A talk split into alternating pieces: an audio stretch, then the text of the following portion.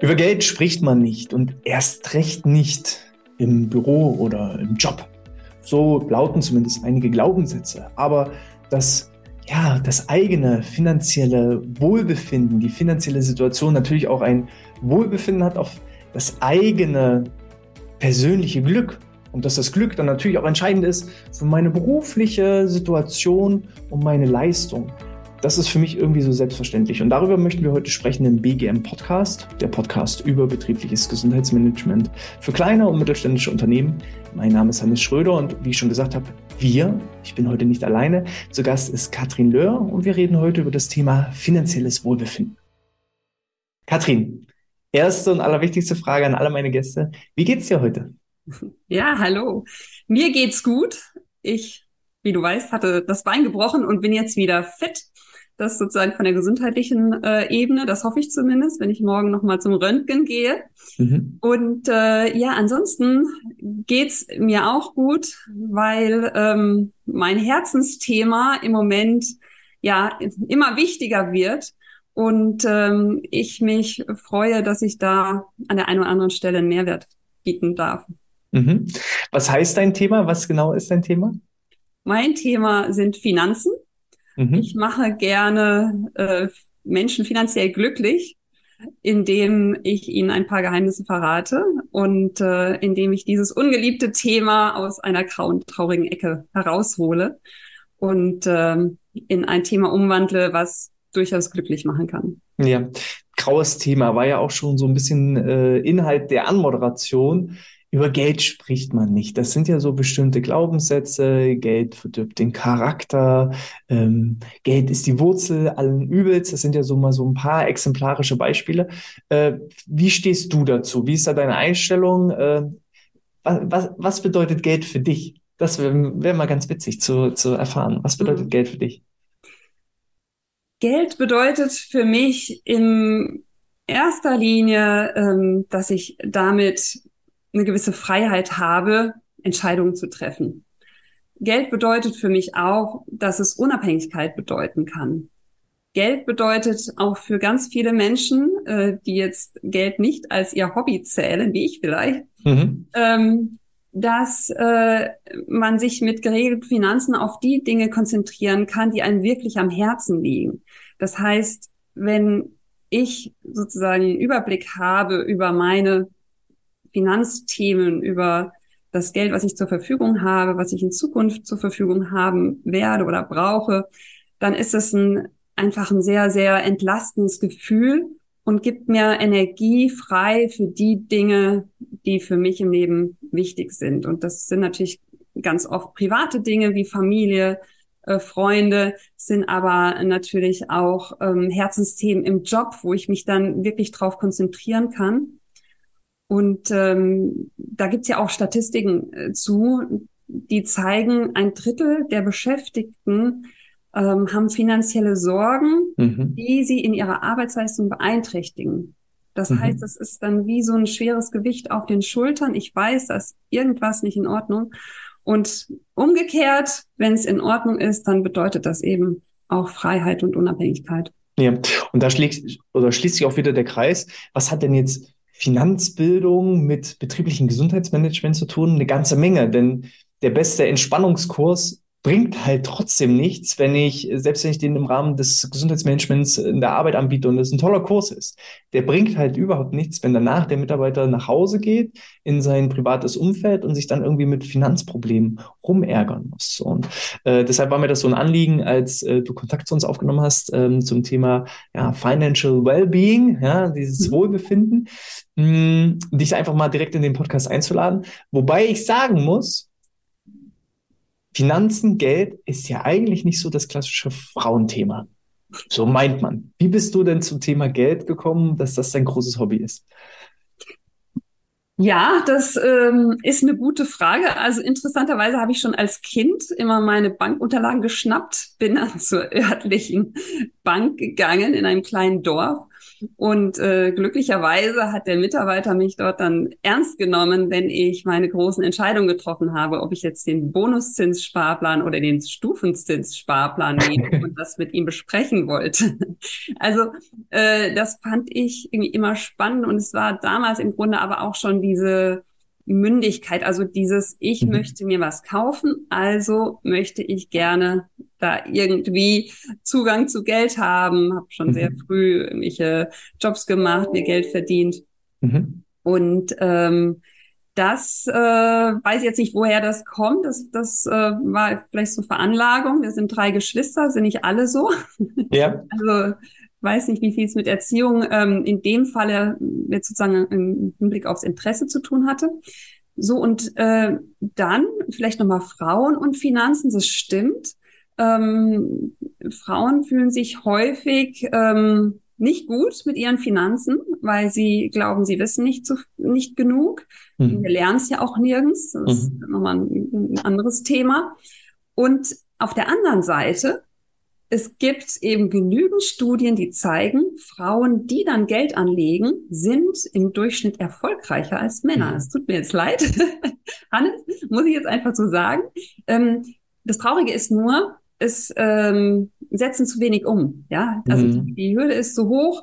Ähm, wir haben ja da sozusagen auch ähm, re- drauf reagiert und haben ein extra Programm für Frauen entwickelt, um da auch einen geschützten Raum zu haben von Frauen für Frauen, um einfach mehr Frauen ja zu begleiten, auch das Thema Finanzen zu einer Erfolgsgeschichte zu machen. Denn es hat mhm. nichts mit Bildung zu tun, es hat nichts mit Intelligenz zu tun, es hat nichts mit Karriere oder nichts zu tun.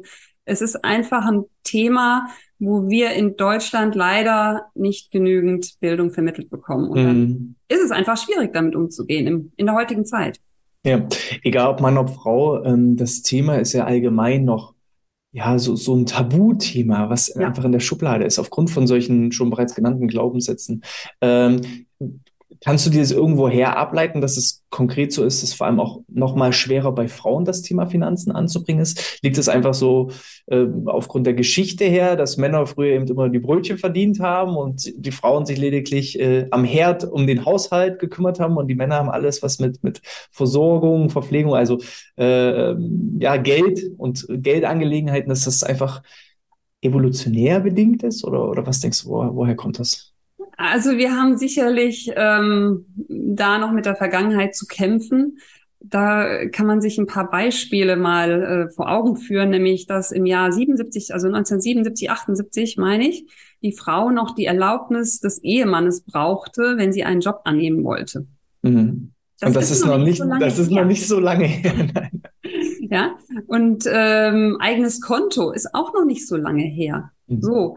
Und ähm, dann haben wir, also gerade in Westdeutschland, in Ostdeutschland vielleicht nicht ganz so stark, aber dieses traditionelle Rollenbild, ne, die Frau bleibt zu Hause, also das merke ja ich bis heute, zwei mhm. Kinder, wir haben ein anderes Rollenmodell als das traditionelle, ja, also wir versuchen das möglichst gleichberechtigt zu machen mhm. und ähm, je nachdem, auf wen man da trifft, dann finden das schon Leute auch komisch, mhm. wenn man jetzt nicht zu Hause bei den Kindern bleibt. Ähm, Ich finde nicht weder das eine noch das andere irgendwie besser oder schlechter, solange es irgendwie eine gemeinsame Entscheidung ist, solange es eine bewusste und informierte Entscheidung ist, ähm, die dann eben auch damit umgeht, was passiert denn jetzt sozusagen mit der ähm, Rentenlücke der Frau? Wird die in irgendeiner Form ausgeglichen? Ja. Mhm. Und ähm, dann finde ich, ist das nichts, was zu bewerten ist. Aber mhm. meine Erfahrung ist anders. Es wird regelmäßig durchaus bewertet.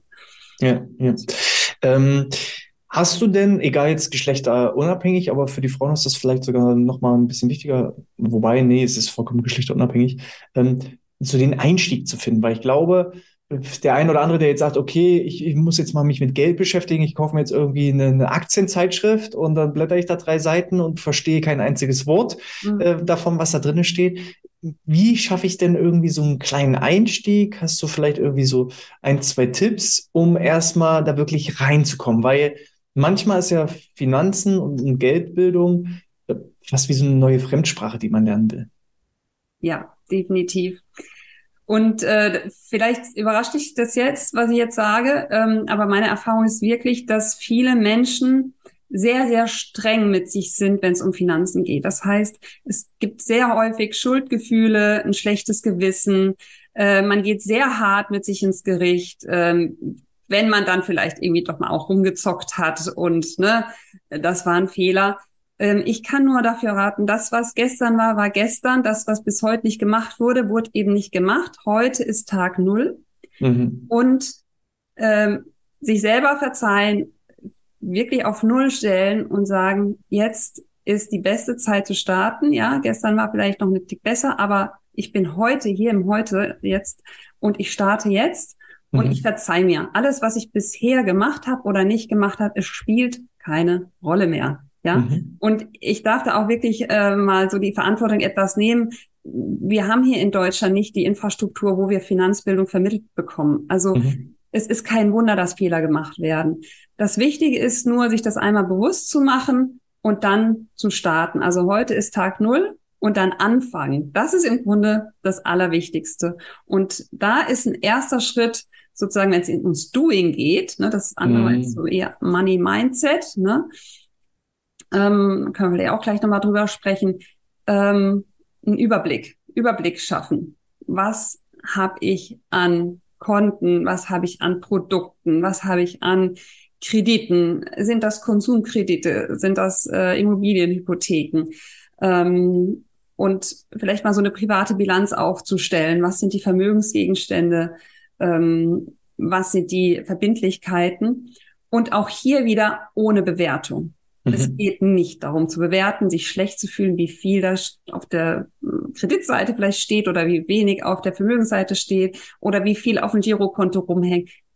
Nein, ist sozusagen erstmal nicht die Aufgabe, sondern die Aufgabe ist wirklich, Transparenz zu schaffen und ähm, da einen Startpunkt zu haben und sich vielleicht auch zu überlegen, anstatt dessen, wo möchte ich denn hin? Also da lieber Ziele setzen und ähm, wenn ich über Produkte spreche, dann ist in diesem ersten Schritt äh, Transparenz schaffen ähm, auch wichtig, Glaubenssätze. Das, was du eben auch schon sagtest. Wie wurde eigentlich bei mir zu Hause über Geld gesprochen? Ja, wenn da nur negativ gesprochen wurde, mhm. ähm, es ist alles kriminell, reiche Menschen sind unehrlich, unsympathisch und so weiter und so fort. Dann äh, darf ich mir das mal ins Bewusstsein holen, ja, weil einige Glaubenssätze sind vielleicht noch im Un- Unterbewusstsein, die mhm. kann ich gar nicht so greifen, aber ich kann mich schon darauf sensibilisieren.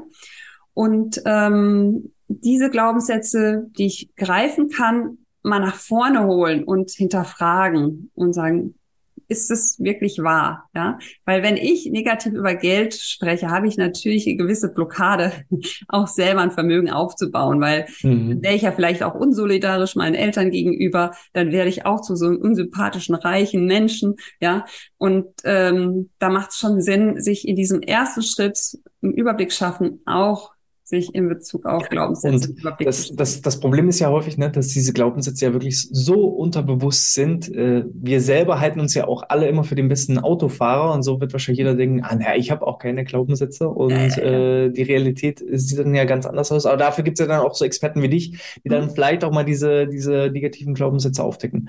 Ähm, okay. Es ist äh, auch wieder eine schöne Parallele zum betrieblichen Gesundheitsmanagement. Da ist nämlich der erste Schritt natürlich auch die Analyse, die Bestandsaufnahme, wo bin ich mhm. und äh, warum bin ich da, wo ich bin. Und mhm. da ist es eins zu eins genauso auch bei der eigenen Finanzsituation erstmal aufzunehmen, wo stehe ich, welche Altlasten habe ich, mhm. ähm, vielleicht auch welche Versicherungen oder welche Rentenfonds und so weiter, da auch mal alles ruhig auf den Prüfstand zu stellen. Ja. Weil ich glaube, ähm, Geld ist etwas, wofür ich selbst meine eigene Verantwortung übernehmen muss und über, übernehmen wahrscheinlich andere Leute äh, nicht nur die Verantwortung für mein Geld, sondern übernehmen auch mein Geld. So, dementsprechend auch, ähm, was vielleicht gestern oder vorgestern mal gut war, auch da mal kritisch auf den ja. Prüfstand stellen, ob das immer noch so gut ist oder ob es da vielleicht auch bessere Alternativen gibt. Mhm. An wen sollte ich mich dann wenden, wenn ich äh, jetzt irgendwie Hilfe brauche beim Thema Geldbildung? Ist es der Versicherungsmakler? Ist es der Sparkassenberater?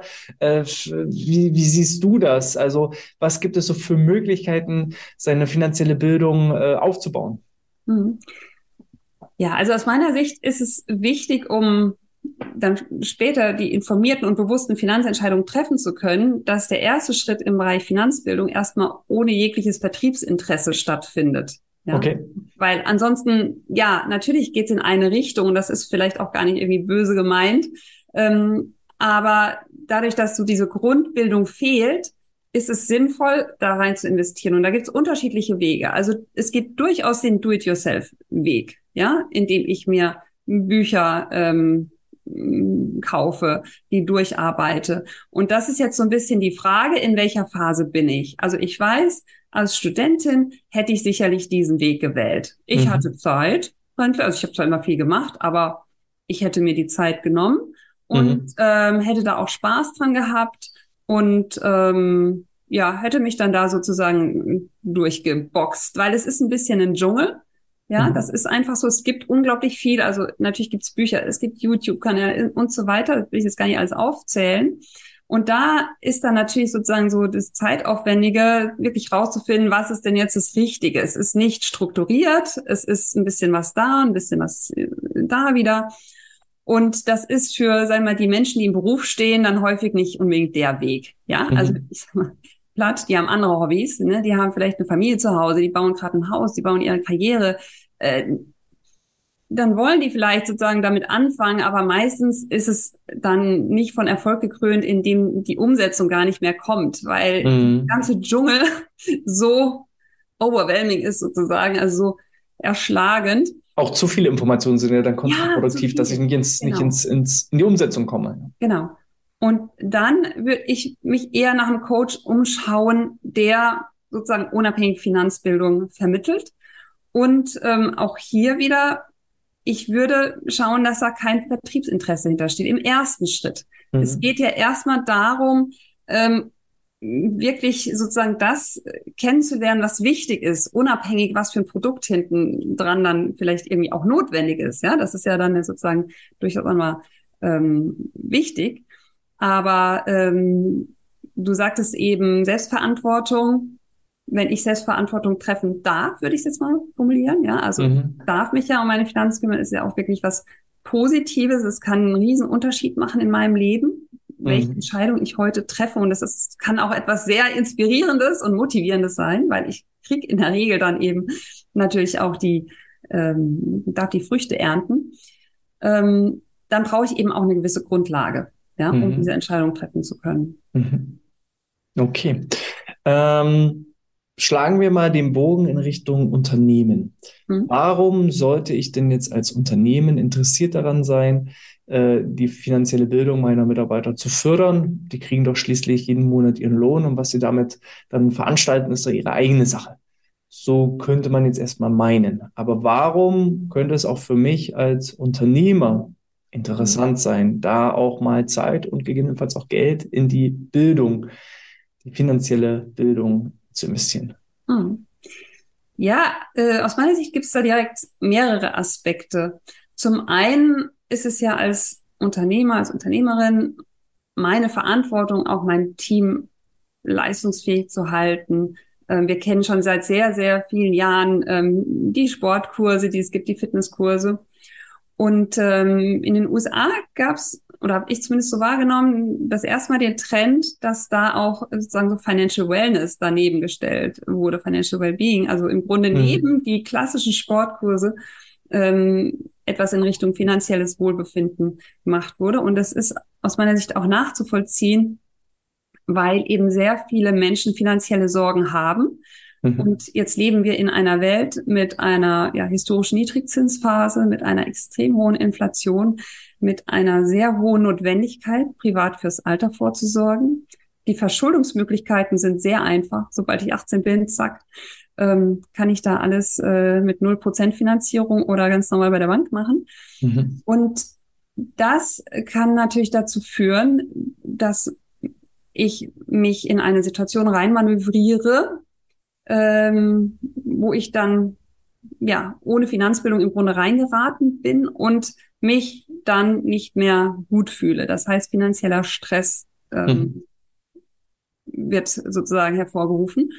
Und ähm, ja, da kann ich Sport gegenüber machen, aber du hast eben schon gesagt, ja, das hilft natürlich nicht, wenn sozusagen die Ursache des Stresses damit nicht ähm, gelöst wird. Mhm. Und das Schöne dabei ist, Finanzbildung ist nicht Atomphysik. Im Grunde reichen ja bestimmte Informationen, um so ein Bild über Finanzen zu haben und dann relativ einfach für sich zu entscheiden, das ist mein Setting, da möchte ich hin, und dann ist es auch abgehakt. Also aus meiner Sicht ist es wirklich ähm, so ein bisschen wie Zimmer aufräumen. Mhm. Ich komme rein in ein Chaoszimmer und denke so, oh. Und dann mache ich es vielleicht auch nochmal erstmal zu und äh, guck's mir nicht mehr an. Ich weiß, aber es ist da und es belastet mich. Ja, so, okay. Also ich nehme mir einmal Samstagvormittag, einmal Tabula Rasa, ja, räume dieses Zimmer auf und fühle mich einfach komplett befreit. Und das Schöne ist, wenn man einmal eine Ordnung hat, meine Schwester sagt immer, ne, jede Sache braucht einen Ort, ja, mhm. ist auch einfach aufzuräumen, so ähnlich ist beim Finanzen auch. Wenn man einmal aufgeräumt hat, dann setzt man vielleicht sich ein, zweimal im Jahr hin, schaut nochmal drauf, hat sich was geändert, habe ich geheiratet, Nachwuchs bekommen, bei den Scheidungen, Hauskauf, mhm. Verkauf, mhm. wie auch immer, mhm. klar, dann natürlich ähm, auch zwischendurch. Aber ansonsten habe ich das dann mal geregelt. Mhm. Und ich habe auch dieses blöde Gefühl dann einfach mal eliminiert. Im Gegenteil, ja. Du glaubst nicht, wie stolz die Menschen sind, ja? Und wie, ja, wie befreit äh, sich das anfühlt, wenn ich endlich mal das gemacht habe, was ich mir seit langem vorgenommen habe und wo ich mich ähm, ja schlecht mitgefühlt habe, das auf einmal zack, Haken dran. Es ist halt so ein kleines, zartes Pflänzchen, was man, was man da anlegt und was halt dann äh, ohne viel Zuarbeit eigentlich Stück für Stück immer weiter wächst, äh, weil ich eben auch gewisse Automatismen vielleicht einrichte und eben diese Grundstruktur. Ja? Genau. Äh, das, das, das Zimmeraufräumbeispiel ist super. Ja? Ich habe früher mal gesagt, äh, wer Ordnung hält, ist einfach nur zu faul zum Suchen. So könnte man das jetzt auch die Finanzen genau, betragen. Genau. Ich muss, ich muss es halt einmal in Ordnung bringen und dann habe ich halt ein System, was eigentlich autark von sich aus läuft, ja. Ne? Und äh, wenn eben jedes, je, jeder Artikel seinen Platz hat, dann brauche ich ihn bloß wegnehmen und später, wenn ich ihn nicht mehr brauche, wieder hinstellen und dann brauche ich nichts suchen, dann funktioniert alles automatisch wie genau. von Zauberhand. Ähm, und so ich ist es auch bei, auch bei den Finanzen. Ne? Genau, genau. Und dann gehe ich vielleicht einmal im Jahr. Also viele denken ja dann, haben den Trader oder dergleichen äh, vor, vor dem Auge, dass ich jetzt irgendwie acht Stunden lang vor irgendwelchen Bildschirmen hocke und äh, irgendwie die Aktienkurse im Sekundentakt überprüfen muss. Nein, also eigentlich, wenn ich jetzt so meine eigene Finanzsituation anschaue, äh, wenn ich da einmal im Jahr drauf schauen würde, ist das wahrscheinlich schon viel, aber eben auch nur, um zu gucken, haben sich irgendwelche Rahmenbedingungen verändert. Genau, genau, richtig, ne? Weil die Strategie ist dann mal aufgesetzt. Und die läuft dann auch. Und ähm, ja, und wenn man sozusagen jetzt wieder auf die Aspekte sozusagen fürs Unternehmen kommt und das Unternehmen ist dann mit dafür verantwortlich, dass der Beschäftigte sich im Grunde mit seinen Finanzen wohlfühlt. Und mhm. das ist natürlich auch eine große Dankbarkeit sozusagen, ja, wenn das Unternehmen da unterstützt und äh, in so einem wichtigen Bereich wirklich eine Hilfestellung leistet. Mhm. Aber das Unternehmen hat natürlich auch noch mehr davon, weil ja, die meisten größeren Unternehmen werden das wahrscheinlich kennen, äh, Thema Pfändung. Mhm. Riesen Verwaltungsaufwand, ja, und ja, in der heutigen Zeit mit ähm, Konsum, null Prozent Finanzierung et cetera nicht so selten. Mhm. Das heißt, das ist auch nochmal etwas, ähm, wo man ähm, sozusagen aus Unternehmenssicht dann ähm, ja, Präventionsarbeit im Grunde leistet. Und was ich aber auch noch wichtig finde als Aspekt ist gesellschaftliche Verantwortung. Also mhm. ganz viele Unternehmen, die sind ja extrem darauf bedacht, auch ihre gesellschaftliche Verantwortung wahrzunehmen. Und die meisten Unternehmerinnen und Unternehmer, die ich kenne, die sehen diese mangelnde Finanzbildung in Deutschland als ein Riesenproblem an. Mhm. Also die würden das wahrscheinlich auch schon unterstützen, unabhängig jetzt ob bei ihren Beschäftigten oder ähm, oder so grundsätzlich als Thema, weil was ich so ungerecht finde, ist, wer heutzutage keine Finanzbildung hat, ist einfach massiv benachteiligt. Massiv.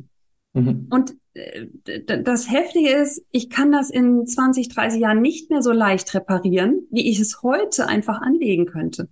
Ja, das mhm. ist der Zinseszinseffekt zum Beispiel. Da gibt's ja so ein paar ganz ähm, interessante Tools im Bereich Finanzen. Wenn man die kennt, die sind nicht schwierig, man muss es dann einfach nur machen, man darf es dann machen. Und ähm, ja, das ist dann sozusagen Thema gesellschaftliche Verantwortung, wo auch ja viele Unternehmen sagen, das ist mir einfach wichtig und es ist einfach nicht fair, dass junge Menschen im Grunde in das, diese schwierigen Rahmenbedingungen entlassen werden, ohne Finanzbildung und ähm, ja mit einer riesigen Rentenlücke.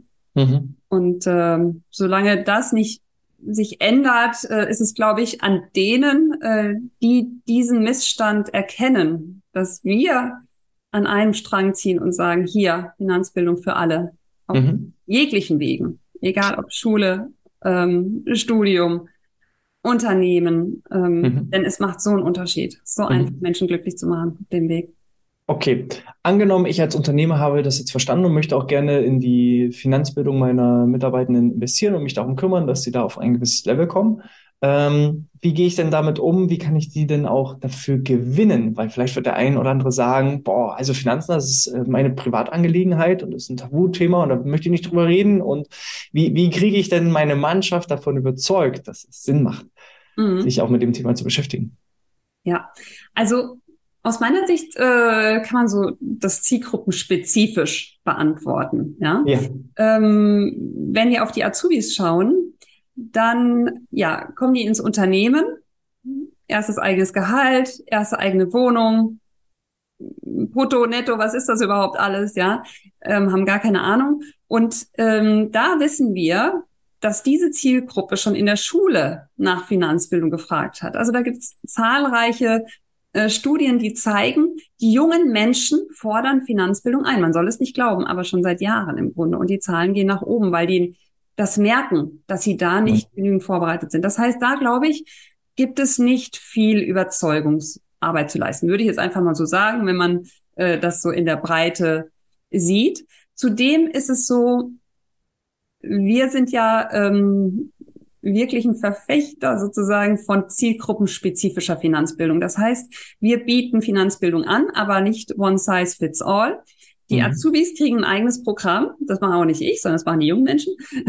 Die okay, aber das ist, das ist ein super wichtiger Tipp. Das ja. ist so ein ganz kleiner Satz, den du am Rande bringst. Aber die Zielgruppe muss sich ja auch mit der Person identifizieren genau. können, die genau. vor ihr steht. Weil das ist... ist Es ist genauso auch mit jeder B G M-Maßnahme, also auch im Bewegungsbereich, Entspannungsbereich. Das, der, der Wurm muss den Fisch schmecken und dementsprechend muss halt auch derjenige, der es präsentiert, genau. muss einfach zur Zielgruppe passen. Und das ist so ein wertvoller Tipp und finde ich echt klasse, dass ihr da eben auch da nicht sagt, ja, eines für, eines für alle, so, sondern nee, eben wirklich genau. zielgruppenspezifisch und dann sogar auch da so weit geht. Echt cool. Ja. Hast du noch weitere Beispiele? Ich habe dich ja, jetzt genau, zufälligerweise also unterbrochen, weil das, weil das so wichtig ist. Ja, ja, genau. Nee, nee, ähm, gerne. Und Funny Money, da steckt sozusagen der Spaß schon im Wort. Ja, also ja. das ist Spaß im Vordergrund, Entertainment. Natürlich bekommen die da Wissen vermittelt. Natürlich, sagen wir, ist der Kompetenzaufbau ein Ziel. Aber ähm, ja, bei der Zielgruppe wissen wir einfach, ne, da sind bestimmte Interessen und die wollen wir einfach auch ähm, Ähm, ja, ansprechen. Mhm. Und ähm, bei den Erwachsenen ist es ähnlich. Also da kann man es vielleicht nicht mehr so ganz, ähm, ganz klar trennen, aber aus unserer Sicht ist es, ähm, wird es sehr dankenswert aufgenommen, wenn ein Spezialprogramm für Frauen angeboten wird. Das mhm. heißt nicht, dass irgendwie man Männer und Frauen trennen muss. Es gibt sicherlich auch Frauen, die sagen, brauche ich nicht, dann ist mhm. es in Ordnung. Aber also es ist wirklich ähm, ganz oft so, dass äh, viele Frauen sich unwohl fühlen mit ihren Finanzen. Mhm. Und dann ist es eben in diesen gemischten Gruppen so, und da kann auch keiner was für, aber dann ist es, dann kommen halt die Gewinner-Stories, sag ich mal, von den Männern, wo sie halt sich freuen und sagen, ich habe mal, weiß ich, achtunddreißig Prozent hier innerhalb von einer Woche und so weiter, ja. Äh, so, das kommt dann. Und dann kommt aber so eine, dadurch, dass die Verlierergeschichten nicht berichtet werden, ist nicht so spannend und hat man vielleicht selber verdrängt, ja. Ähm, dann kommt aber so eine Atmosphäre auf, wo die Frauen immer kleiner werden auf den Stühlen, also vor Corona, wo man auch ständig gemischte Workshop hatte. Ähm, und das ist dann irgendwie schwierig aufzufangen. So, mhm. und wenn sich da dann ähm, eine Frau sozusagen ihren Finanzen widmen möchte, macht es halt Sinn, einen geschützten Raum zu haben. Und da mhm. ein Programm beispielsweise von Frauen für Frauen. Mhm. Ja. Und äh, wer das nicht möchte, muss auch nicht. Ja. Aber ähm, es ist schon, ähm, sind da so ein paar Stereotypen durchaus zu beobachten. Ja. Mhm. Auch wenn man es nicht sozusagen immer über alle scheren kann. Und das ist eben diese ja zielgruppenspezifische Herangehensweise. Ja. Mhm. Dann ist es aus meiner Sicht auch wichtig, mh, wir machen durchaus auch Workshops, also einmal Workshops für Azubis. Das ist auch besser als nichts, weil dann eben diese Sensibilisierung ähm, stattfindet. Es ist aber definitiv bei Finanzen sinnvoll, dass es über einen Zeitraum ist. Also vielleicht mal mindestens drei Monate. Ähm, sprich, vielleicht ein Kick-Off-Workshop, wo man so ein bisschen inspiriert wird, sensibilisiert wird, ein paar Aha-Momente, ja, wo ne, den, den Leuten dann auf einmal äh, der Unterkiefer wegklappt, ja. Ähm, und dann eine Online-Akademie, wo die sich sozusagen selber nochmal mit ihren Finanzen beschäftigen können, äh, ein paar Schritte selber gehen können, mhm. gleichzeitig regelmäßige Gruppencoachings haben, wo sie ihre Fragen loswerden können, dass sie ihr Zimmer aufräumen, ja, mhm. ähm, weil ansonsten stehen sie ja dann wieder alleine da, ja, ja, ja. Und dann eben vielleicht nochmal einen Abschlussworkshop oder vielleicht eine kleinere ähm, Workshop-Reihe oder so. Das ähm, ist dann ein bisschen Geschmackssache. Mhm. Aber letztendlich, ähm, diese Sensibilisierung ist auf jeden Fall total wichtig, wenn es dann noch sozusagen die Begleitung der Transformation ist, weil nichts anderes ist es. Die Menschen denken danach anders über Finanzen als vorher. Und das braucht aber Zeit, weil du hast es auch am Anfang gesagt, ähm, meine finanzielle Situation heute ist das Ergebnis meiner Verhaltensweisen in der Vergangenheit. Und wenn ich da festgestellt habe, hm, ich muss die, ich darf die anpassen, ja, ich, ich äh, habe vielleicht Dinge gemacht, die haben mir jetzt äh, nicht so gut geholfen, dann passiert das meist nicht über Nacht, sondern mhm. dann darf das mal sacken und dann ist das eine Entwicklung. Mhm. Okay. Ähm Der ein oder andere kritische Zuschauer, Zuhörer schreibt vielleicht jetzt in den Kommentaren, ach, das Einzige, was mir helfen würde, wäre eine vernünftige Gehaltserhöhung. Äh, wie siehst du das? Ist denn die Gehaltserhöhung die Lösung meines Problems? Also in den meisten Fällen, wenn man dahinter schaut und sagt, okay, was ist die Gehaltserhöhung? Und schaut dann mal, was kostet es den Arbeitgeber brutto? Ja, mhm. Was kommt wirklich beim Arbeitnehmer an? Dann ist das halt meistens höchst ineffizient beziehungsweise auch unerfreulich für den Arbeitnehmer, für die Arbeitnehmerin, was dann wirklich netto auf dem Gehaltszettel steht beziehungsweise auf dem Konto ankommt. Mhm. Und das ist eben ein weiterer spannender Aspekt bei Finanzen, dass ich viel optimieren kann. Mhm. Das heißt, äh, sowohl natürlich seitens Arbeitgeber kann ich schauen, was gebe ich denn anstatt Gehaltserhöhung? Vielleicht kann ich da eben ne, steuerlich ähm, Äh, ja, äh, Dinge optimieren. Optimiertere, äh, genau, Dinge machen, ne, anstatt sozusagen plump die Gehaltserhöhung. Ich kann aber auch auf Arbeitnehmerseite ähm, schauen, hm, wie, äh, welche, ähm, welche Kosten habe ich? Wie sieht meine finanzielle Situation aus? Was bringt mir wirklich Lebensqualität? Und was kostet mich eigentlich nur Geld? Hm. So. Und da ist oftmals so viel Musik drin in Bezug auf Optimierung, und das ist halt auch eine Investition ins gesamte Leben, weil mhm. da kommen wir wieder an den Punkt, wenn ich heute eine Entscheidung treffe, dann kann die so wertvoll sein, dass mein zukünftiges Ich mir so wahnsinnig dankt, dass ich mhm. diesen Schritt heute gegangen bin mhm. und äh, die Gehaltserhöhung wäre längst verpufft. Und ja. das, das kennen wir ja auch, ne, aus der sozusagen Psychologie.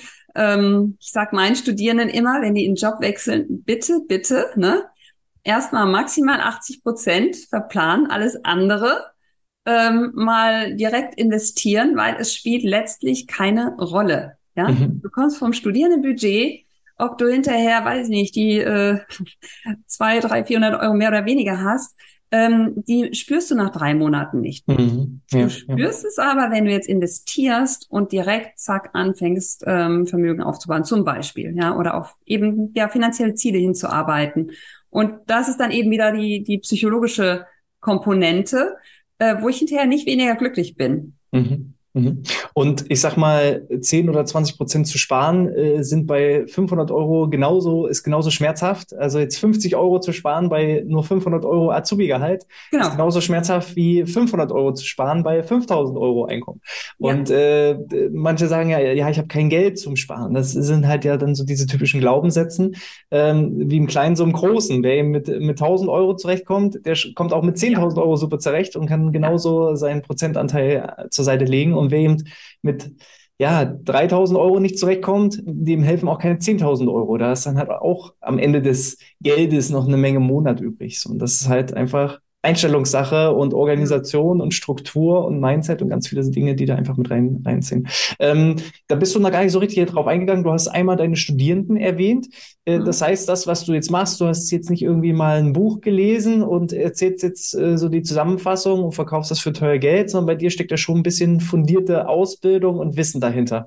Gib uns da doch nochmal so einen kleinen Einblick in deine Agenda, bevor ich gerne nochmal so ein bisschen in den Deep Talk mit dir gehen würde, für alle, die, die jetzt sagen, ah, naja, jetzt habe ich ja gar nichts gelernt, ich bin ja schon ein Profi in Geldbildung. Äh, da würde ich dann gerne nochmal ins Eingemachte gehen. Was kannst du konkret empfehlen? Sind es Kryptos? Sind es E T Fs? Sind es Rohstoffe? Sind es Zertifikate, Futures? Also äh, da ist dann, sag ich mal, der Schlussteil nochmal für die vorbehalten, die äh, schon ein bisschen weiter sind. Und alle anderen, die noch nicht so weit sind, die sollten da auch ganz genau zuhören und sich alle Wörter aufschreiben, die sie nicht kennen und wo sie nicht wissen, was damit gemeint ist, weil da ist dann die größte Entwicklungschance. Aber vorher erstmal äh, Studierende. Wie, du hast Studierende? Beschäftigst du Azubis äh, als duale Studenten oder oder wie kann ich mir deine dein Gespräch zu Studierenden vorstellen? Ach so, ja, genau. Ja, ich ähm, bin an der Hochschule, habe dort eine Professur für Finanzwirtschaft, ähm, habe Wirtschaftswissenschaften studiert, dann im Bereich Finanzwirtschaft auch meine Doktorarbeit geschrieben und bin jetzt schon äh, längere Jahre zum einen an der Hochschule, zum anderen auch Unternehmerin. Mhm. Und mein Herzensthema ist einfach Finanzbildung. Und interessanterweise kam ich so auch drauf, als ich an der Hochschule angekommen bin, weil ich dachte, die B W L-Studis, naja, die kennen sich ja mit ihren privaten Finanzen aus. Ja, Pustekuchen. Und dann habe ich da mal so reingeschaut und dachte, okay, wenn die B W L-Studis sich da nicht auskennen, hm, was ist denn mit den anderen, was ist denn so mit anderen Azubis? Ähm, und habe dann festgestellt, ja, was für eine Wüste es im Grunde in Deutschland mhm. ist mit Finanzbildung. Es gibt sehr viele, ähm, auch gute, kleinere Initiativen. Aber aus meiner Sicht brauchen hier, hier wie an, viele andere Länder auch, eine bundesweite Strategie zur Verbesserung der Finanzbildung in mhm. Deutschland, leider haben wir die nicht. Mhm. Und zwar nicht nur für die junge Zielgruppe, sondern auch äh, für, wie gesagt, ja, dreißig, vierzig, fünfzigjährigen, die, die haben ja natürlich extreme Aufgaben auch zu bewerkstelligen und stehen alleine da letztlich. Und ähm, jetzt, ich glaube, du hast dich damit ja auch ausführlich beschäftigt, ne? Da, da gibt es sicherlich einige, aber für andere ist es einfach ähm, ein Thema, muss auch schwierig ist, reinzukommen, weil, das ist Fluch und Segen zugleich, es gibt alles im Internet, es gibt hervorragende Dinge, es gibt wirklich grottige Dinge. Wie soll man da erkennen, was jetzt eigentlich das Richtige ist? Und ähm, ja, genau, deshalb Studierende und äh, deshalb äh, ja auch den Tipp, sozusagen diesen Sprung von Studierenden zu Berufstätigen ähm, wirklich auch clever zu nutzen, auch in finanzieller Sicht. Mhm. Mhm. Ja, sehr gut. Äh, jetzt würde ich einfach mal den Kanal wechseln auf in Richtung Deep Talk. Du kannst mhm. es, du musst es nicht. Also es ist wahrscheinlich auch eine Frage, die keiner beantworten kann. Äh, was sind so deine unschlagbaren Anlagetipps, wo sich jeder mal mit beschäftigen sollte? Äh, wahrscheinlich wirst du jetzt hier keine Aktie nennen, weil das natürlich äh, höchst individuell äh, ist. So schätze ich dich zumindest ein. Aber womit sollte man sich mal beschäftigt haben? Welche Begrifflichkeiten sollte man eben im Rahmen des Thema Finanzbildung und, und Geldanlage mal aufschreiben und da vielleicht nochmal so ein bisschen tiefer reinschauen? Was kannst du da aus deiner Seite empfehlen? Empfehlen, weil es ja viel auch im, im Netz rumgeistert, muss ich jetzt in, in Bitcoins investieren und was ist das überhaupt mit den Kryptos und so weiter. Kannst du uns da mal in, in drei, vier Minuten, ich weiß, das ist die, die Spitze der Spitze des Eisberges, äh, mal so einen Crashkurs in Richtung äh, Wertanlagen und dergleichen mal geben. Was ist, was ist denn besonders wichtig? Worauf sollte ich denn vielleicht auch gerade am Anfang erstmal meinen Fokus drauf setzen? Ja, genau. Gerne. Also Disclaimer, keine Anlageberatung. Ich äh, ne, geht mir jetzt darum, ein bisschen... Du teilst mit mir deine Erfahrungen. Ich teile... Wir machen hier keine Anlageberatung. Genau, richtig. Wir nehmen keine und, Haftung. Und direkt sozusagen noch ein allgemeiner Satz. Jede Anlage hat Vor- und Nachteile. Und wenn jemand sagt, hier, das ist das Beste für alle und so weiter, das ist schon mal dann sehr... Ergreift die Flucht. Sofort. Ergreift, Ergreift die Flucht. Genau, so. Und was ich aber sagen kann, und das ist eine gute Nachricht, denn im Grunde leben wir in einem Paradies für Privatanlegerinnen und Pri- Privatanleger. Mhm. Das, was wir heute machen können am äh, Aktienmarkt, ging vor zwanzig Jahren nicht. Da musste ich äh, erstmal äh, wirklich riesige Summen haben im, im Vergleich, ja, zu heute. Und heute kann ich mit, sag mal, ein, zwei, fünf Euro anfangen. Ähm, natürlich, wenn ich dann Vermögen aufbauen will, dann darf es ein bisschen höher werden. Ähm, aber das ist äh, nicht zu vergleichen und das ist eine gute Nachricht. Die nächste gute Nachricht ist, keiner braucht morgens und abends irgendwelche Aktienkurse checken, ähm, denn es gibt wirklich genügend Studien, die zeigen, dass selbst die Profis nach Abzug der Kosten nicht den Markt schlagen. Mhm. Was ist der Markt? Jeder kennt den DAX, ne? Das ist jetzt der deutsche Aktienmarkt. Und wir haben mit E T Fs, so hast du es genannt, E T F steht für Exchange Traded Funds. Das sind börsengehandelte Indexfonds, die Möglichkeit, mit einem Produkt in die ganze Welt zu investieren. Das heißt, da sind dann ähm, je nach E T F tausende von Unternehmen drin, aus verschiedenen Ländern, aus verschiedenen Branchen. Und äh, je nachdem, welchen E T F ich nehme, auch Industrieländer und Schwellenländer und so weiter. Das heißt, ich habe hier die Möglichkeit, ähm, wirklich mit einmaler ähm, oder mit mit ähm, einer einmaligen Strategie sozusagen mich aufzustellen, dann in diesen ähm, E T F zu investieren und habe dann eine ganz wichtige Grundlage schon mal äh, befolgt, nämlich breit streuen. Ja, mhm. Und da reicht das im Grunde. So, ja. Jetzt... Ähm, Ich würde, bevor du da weitermachst, das nochmal so ein bisschen auch äh, zusammenfassen. Ähm, bedeutet, mh, äh, es, es gab mal so, so eigentlich eher so einen sarkastischen Spruch. Geld ist ja, dein Geld ist nicht weg, das hat nur jemand anderes. Und das ist genau praktisch das Prinzip von E T Fs, dass ich also nicht in ein einziges Unternehmen investiere und dann eben vom, vom Glück oder Pech mhm. äh, dieses eines Unternehmens abhängig bin, sondern ich investiere sozusagen in fast alles, was es gibt mit einem E T F. Mhm. Und Geld kann ja nicht weg sein. Es gehört halt dann nur jemand anderem. Das heißt, wenn eine Firma pleite geht, dann bedeutet das, sie hat halt jetzt erstmal kein Geld, aber dafür haben die anderen ja mehr Geld. Und äh, so gleicht sich das halt immer aus. Und die Profis versuchen halt, diesen Durchschnitt zu schlagen. Und deine Strategie oder allgemein eine sinnvolle Strategie, weil die wenigsten Profis schaffen das, den Markt, den Durchschnitt in dem Sinne, den Durchschnitt. Nach Kosten. Genau, nach Kosten. Schaffen es noch einige, aber nach Kosten schafft es, schafft es keiner oder die, die wenigsten. Wenige, sehr wenige und es sind nicht die gleichen immer. Genau. Und äh, wenn, dann weiß man auch nicht, war es Können oder war es Glück.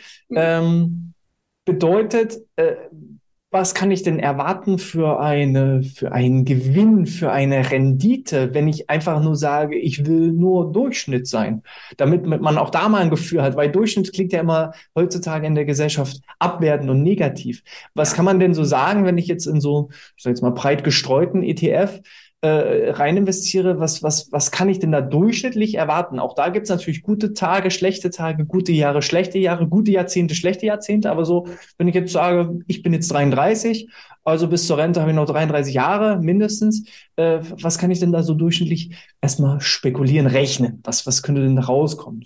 Durchschnitt. Genau. Wir gucken da immer in die Vergangenheit. Äh, Klammer auf, wir können nicht aus der Vergangenheit die Zukunft vorhersagen. Es ist eine risikobehaftete Anlage. Aber da liegen wir so bei sieben bis neun Prozent per Jahr, pro Jahr, per Anno. So, und, und jetzt äh, nochmal überlegen, sieben bis neun Prozent. Also bei meinem Sparbuch bekomme ich deutlich weniger beziehungsweise genau. nichts mehr. So. Genau, genau. Und da sind wir beim weiteren wichtigen Thema ähm, Risiko. Mhm. Denn das Sparbuch ist vermeintlich risikolos, Ja. Ich sage immer, das ist das Risiko der risikolosen Anlage, denn ich fahre damit einen sicheren Verlust ein. Ne? Gerade okay. bei den jetzigen Inflations. Also eigentlich ist es das Schlimmste, was ich machen kann. Ja. Also, es hat das größte Risiko. Ich sag mal, äh, nur, nur gar nichts machen wir wahrscheinlich. Jetzt Million, wenn du jetzt Millionen auf dem Konto hast, dir ist es egal. Ähm, okay. Ne, dann kannst du diesen Luxus leisten. Und äh, die meisten fragen sich immer, kann ich mir risikobehaftete Anlagen leisten? Mhm. Und ich sage, die Frage muss sein, kann ich mir risikolose Anlagen leisten? Weil die meisten können sich das nämlich nicht leisten, ne, wenn sie ihr so, be- bedeutet nochmal konkret, ich kriege ja irgendwie null Komma fünfundzwanzig Prozent vielleicht auf mein Sparbuch. Ähm, warum habe ich denn da einen Verlust? Ich kriege doch wenigstens null Komma fünfundzwanzig Prozent. Warum mhm. mache ich denn da miese? Genau. Und zwar kann man das vielleicht ganz gut sehen. Also als ich Kind war, haben mir meine Eltern erzählt, wenn du jetzt sparst, kannst du dir im Jahr mehr kaufen als heute. Das heißt, dein Konsumverzicht wird belohnt, mhm. indem die Zinsen höher sind als die Inflationsrate. Das heißt, die Konsumgüter sind vielleicht etwas teurer geworden, aber ich habe immer noch mehr Zinsen bekommen. Und heute ist es gerade umgekehrt. Heute, das ist schon seit zweitausendelf. So, also seit äh, gut zehn Jahren ist das so, dass die Inflationsrate höher ist als der Zins, den ich bekomme. Das heißt, diesen Konsumverzicht, den ich ähm, ja übe, indem ich es auf mein Konto lege, wird nicht belohnt, ähm, wenn ich es risikolos anlege, sondern nein, in einem Jahr kann ich mir noch weniger kaufen ähm, mhm. als heute, weil die Inflationsrate im Moment bei acht Prozent äh, circa ähm, ja eben dafür sorgt, dass alles teurer wird. Mein Geld bleibt sozusagen vom, vom Betrag her gleich. Mhm. Ähm, und auf meinem Kontostand steht das leider nicht, dass ich eine negative Realrendite habe. Da brauche ich eben die Finanzbildung, damit mir das ähm, klar wird. Ja? Mhm. Und das, das heißt, die tausend Euro, die heute tausend Euro wert sind, wovon ich mir vielleicht einen Fernseher kaufen kann, die sind im nächsten Jahr vielleicht nur noch achthundert Euro wert und ich kann mir halt nur noch einen Dreiviertel-Fernseher leisten und keinen ganzen mehr, weil es sind noch tausend Euro, aber ich muss inzwischen tausendzweihundert Euro für den Fernseher ausgeben, für den gleichen Fernseher, weil die Inflation einfach so stark zuschlägt. Genau. Bei der Zeit Äh, acht Prozent heißt also, wenn ich in einen breit gestreuten E T F reinstreue, bin ich zumindest erstmal bei plus minus null.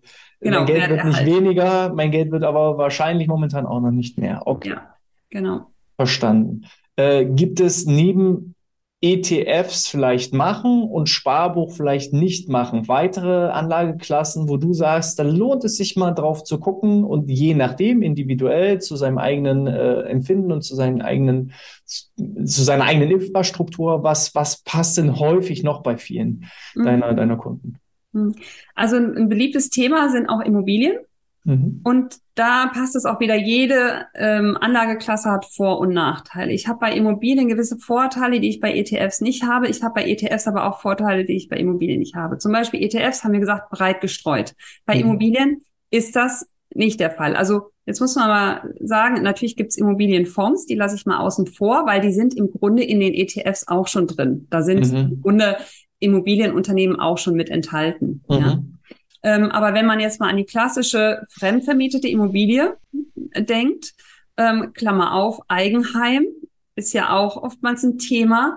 Das darf man sich sehr genau angucken, ob das wirklich eine Geldanlage ist oder ob das eher so eine Mischung ist aus Konsum, Investition, was ich jetzt nicht verheerend finde, aber wo ich wichtig finde, dass das eine bewusste und informierte Entscheidung ist. Ja. Also grundsätzlich die meisten Eigentumshäuschen und Eigentumswohnungen sind kein Invest, was die meisten denken, oder auch ein Auto ist meistens kein Nein. Invest, genau. sofern ich nicht irgendwie Kurier bin und ausschließlich äh, okay. Das heißt, äh, es ist ein Luxusgut, was ich mir gönne durchaus. Ja. Außer ich äh, vermiete die Hälfte meines Hauses wieder, dann kann es wieder ein Invest sein. Also es genau. kommt halt immer darauf an, ähm, verbrennt es eher Geld oder erzeugt es Geld? Ja. Ist ja ein Luxusgut oder halt ein Invest. Ja. Und bei fremdvermieteten Immobilien, warum unterscheidet man das? Weil es einfach steuerlich ähm, anders gesehen wird. Das heißt, beim Eigenheim kann ich die Zinsen nicht äh, irgendwie absetzen, aber mhm. bei der fremdvermieteten Immobilie durchaus.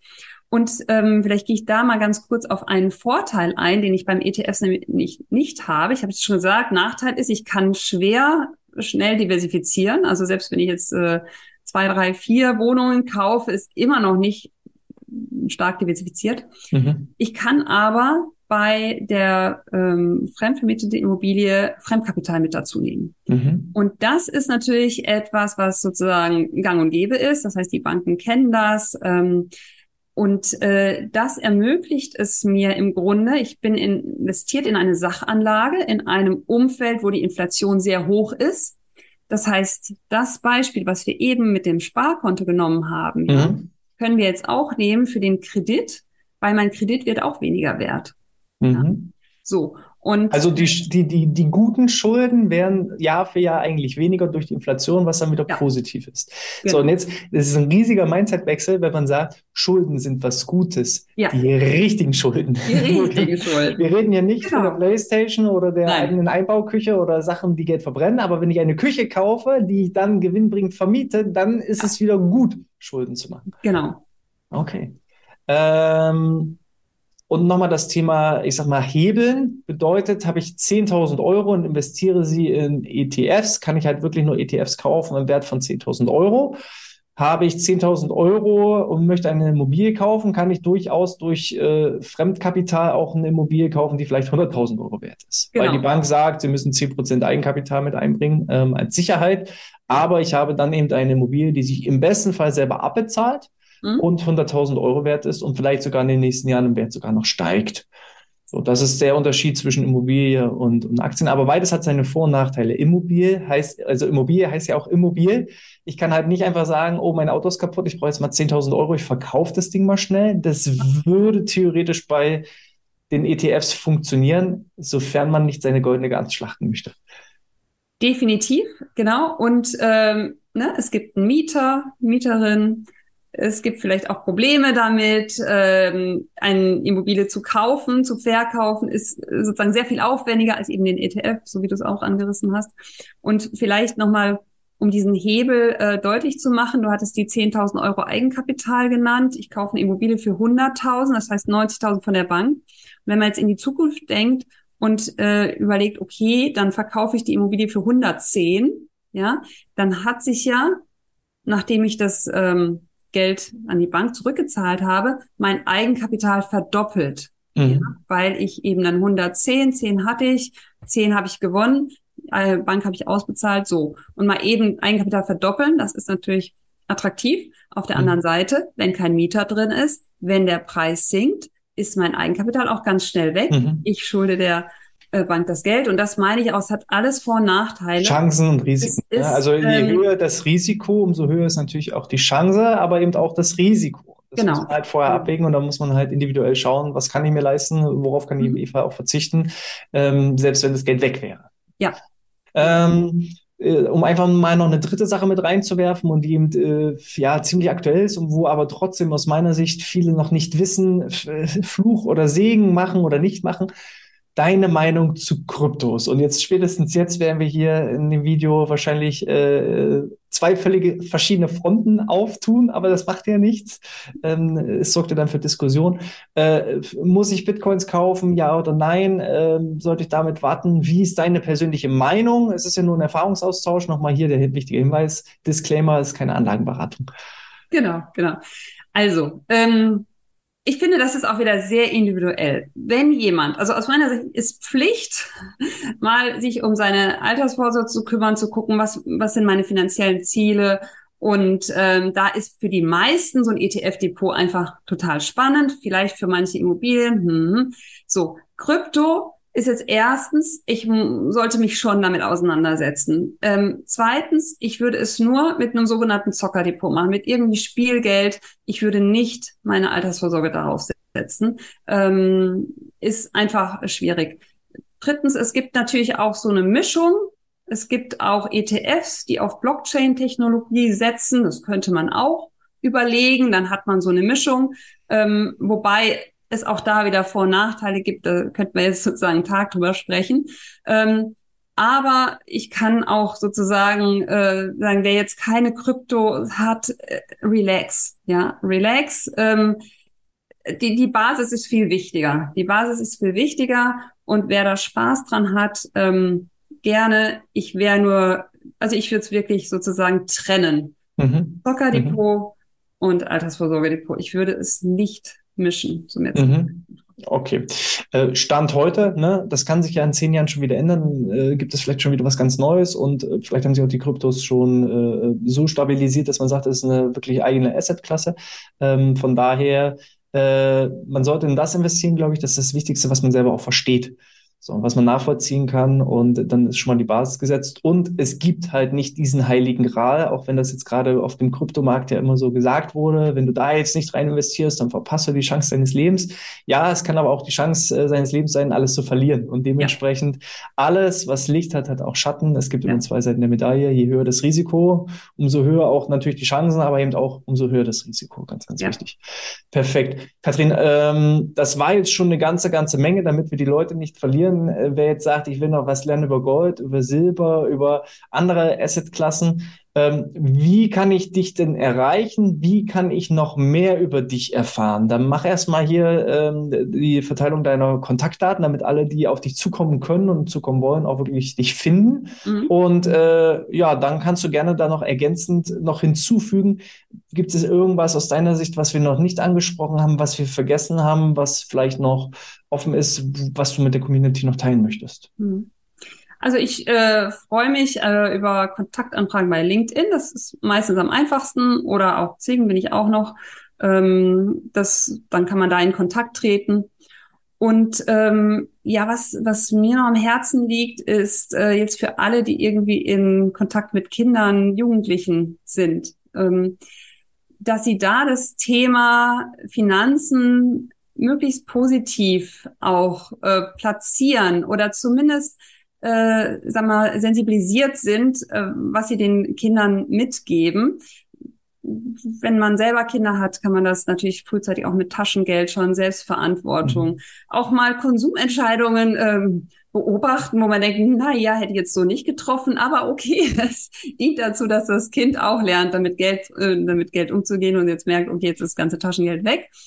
Ähm, Und ähm, es gibt da auch so ganz äh, schöne Ideen, dass man im Grunde das Taschengeld auch aufteilt, im Sinne von, okay, das ist äh, zum Sparen, das ist, äh, kannst du dir mal einen Wunsch erfüllen, ähm, das legen wir an, ne? Junior-Depots ist ja auch perfekt. Und das spenden wir vielleicht auch. Hey, du mhm. kannst in deinem Alter schon einem anderen Kind helfen, ja, mit bei achtzig Cent oder was, wird ein anderes Kind auf der anderen Seite der Welt ernährt.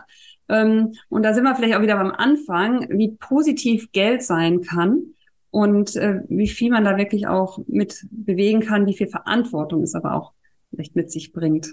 Ja, das kann ich so bestätigen aus eigener Erfahrung. Ähm, mein Sohn, der ist jetzt inzwischen fünf, aber als er auch noch sogar schon drei oder vier war, Ähm, der hat auch so ein Junior-Depot und wir haben ihm das so erklärt, naja, ähm, da, da kaufst du Firmen, um ihm einfach zu erklären, was ist eine Aktie, du kaufst da Firmen. Und jedes Mal, wenn er irgendwie Geld zum Geburtstag oder zu Weihnachten bekommen hat, hat er immer gesagt, Papa, jetzt können wir neue Firmen kaufen. Sehr gut. Äh, Oma und Opa saßen immer bloß da und haben mit dem Kopf geschüttelt oder haben die Welt nicht mehr verstanden, aber das, das prägt sich halt von, von frühester Klasse. Kindheit gleich ein. Und äh, da kann man da auf jeden Fall auch schon klei- mit kleinsten Beträgen, mit fünf ja. Euro, zehn Euro, zwanzig Euro wirklich äh, schon eine ganze Menge bewegen, weil eben die dieser Zinseszinseffekt, wenn man mal rechnet, wenn ich allein jetzt schon schaue in den fünf Jahren, was da für eine Summe zusammengekommen ist, und wenn man dann mal noch ein paar Jahre weiterdenkt, dann ist auf jeden Fall das erste Auto und der Führerschein schon definitiv genau. gesichert. Ne? Und das mit ja. wirklich äh, kleinen, kleineren Beträgen. Ähm, Katrin, das vielleicht ah, noch zum, also sorry, als Ergänzung ähm, auch ne, für E T F-Depot Zeit. Ne? Mhm. Also so mindestens mal zehn Jahre sich auch Zeit geben. Nicht nervös werden, wenn das zwischendrin mal im Minus ist. Es gehört dazu. Das ist einfach das Spiel. Und das Ze- die Zeit oh. ist wirklich wertvoll. Und wer den Sparplan anlegt und jeden Monat in regelmäßigen Abständen was einzahlt, der freut sich irgendwann, wenn die Aktienmärkte äh, fallen, weil man dann kostengünstig einkauft. Ja? Genau. Also man dreht diese Psychologie in Sachen Finanzbildung äh, irgendwann auch tatsächlich rum. Ja. Ähm, Katrin, äh, gibt es auch eine Homepage, wo ich noch ein bisschen mehr über dich erfahren kann? Und wenn ja, wie heißt sie? Ja, es gibt einmal funny money punkt de für die äh, jüngere Zielgruppe und finanzfreundin punkt de. Okay, und da sind dann auch nochmal jegliche Kontaktdaten von genau. dir verlinkt. Ja. Wir werden selbstverständlich auch alles nochmal in den Shownotes teilen, mhm. auch in der Videobeschreibung. Ähm, mhm. Es gibt auch noch einen ergänzenden Blogbeitrag dazu. Mhm. Und äh, du hast mir im Vorgespräch erzählt, du hattest dir überlegt, äh, für die Community auch noch so ein kleines Geschenk mitzubringen. Äh, was hast du dir da genau überlegt? Wir haben äh, da unsere zehn Tipps äh, zum finanziellen Glück. Mhm. Und äh, genau, die verlinken wir auch gerne. Und das ist eine Checkliste oder eine P D F oder ein kleines Booklet? Genau, es ist ein kleines P D F, ähm, wo sozusagen die, die Schritte ähm, dann aufgezeigt sind. Und ähm, für Unternehmen haben wir auch noch eine Website, äh, was macht vielleicht aussehen, das ist DeGeFin, D E G E F I N. Das ist für die Deutsche Gesellschaft für Finanzkompetenz punkt de, also mhm. D E G E F I N punkt de. Das ist auch noch eine Möglichkeit, mit uns in Kontakt zu treten. Okay, wäre also die zehn-Schritte-Bahn ist?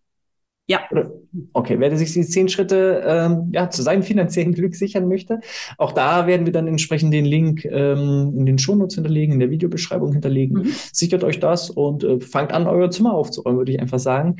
Ähm, Katrin, es war mir eine Ehre. Ähm, ich fand es wirklich mega spannend und echt super, weil ja, der beste Entspannungskurs, der beste Rückenkurs, der beste Ernährungskurs nützt halt nichts, wenn ich mich mit irgendwelchen privaten Problemen rumschlagen muss, die sich dann automatisch auch auf die Arbeit übertragen. So sehe ich das. Und da hast du, glaube ich, sowohl für, für, für mich und mein Team als auch für die gesamte Community einen riesen Mehrwert geleistet. Von daher schon mal vielen lieben Dank von meiner Seite. Für euch, falls euch das gefallen hat, wie immer, hinterlasst gerne eine fünf-Sterne-Bewertung oder einen Daumen nach oben, abonniert den Kanal und äh, dann seid ihr immer entsprechend up to date. Und äh, ich verabschiede Ich verabschiede mich schon mal von dir, Katrin, denn dir gehören standardmäßig die letzten Worte an die Community. Vielleicht hast du ja noch so ein Zitat oder letzten Tipp oder irgendwie einen Rat, ähm, um hier den Deckel drauf zu machen. Ja, also erstmal danke für die Einladung, hat mir auch riesig viel Spaß gemacht. Und ja, ich kann nur sagen, ähm, heute ist Tag Null. Heute geht's los. Ähm, steh dir nicht selber mit dem finanziellen Glück im Wege. Es lohnt sich. Es ist das meist unterschätzte Thema aus meiner Sicht. Und ähm, ja, die Früchte, die sind riesig, die du ernten kannst. Deshalb auf geht's und äh, viel Spaß dabei. Perfekt.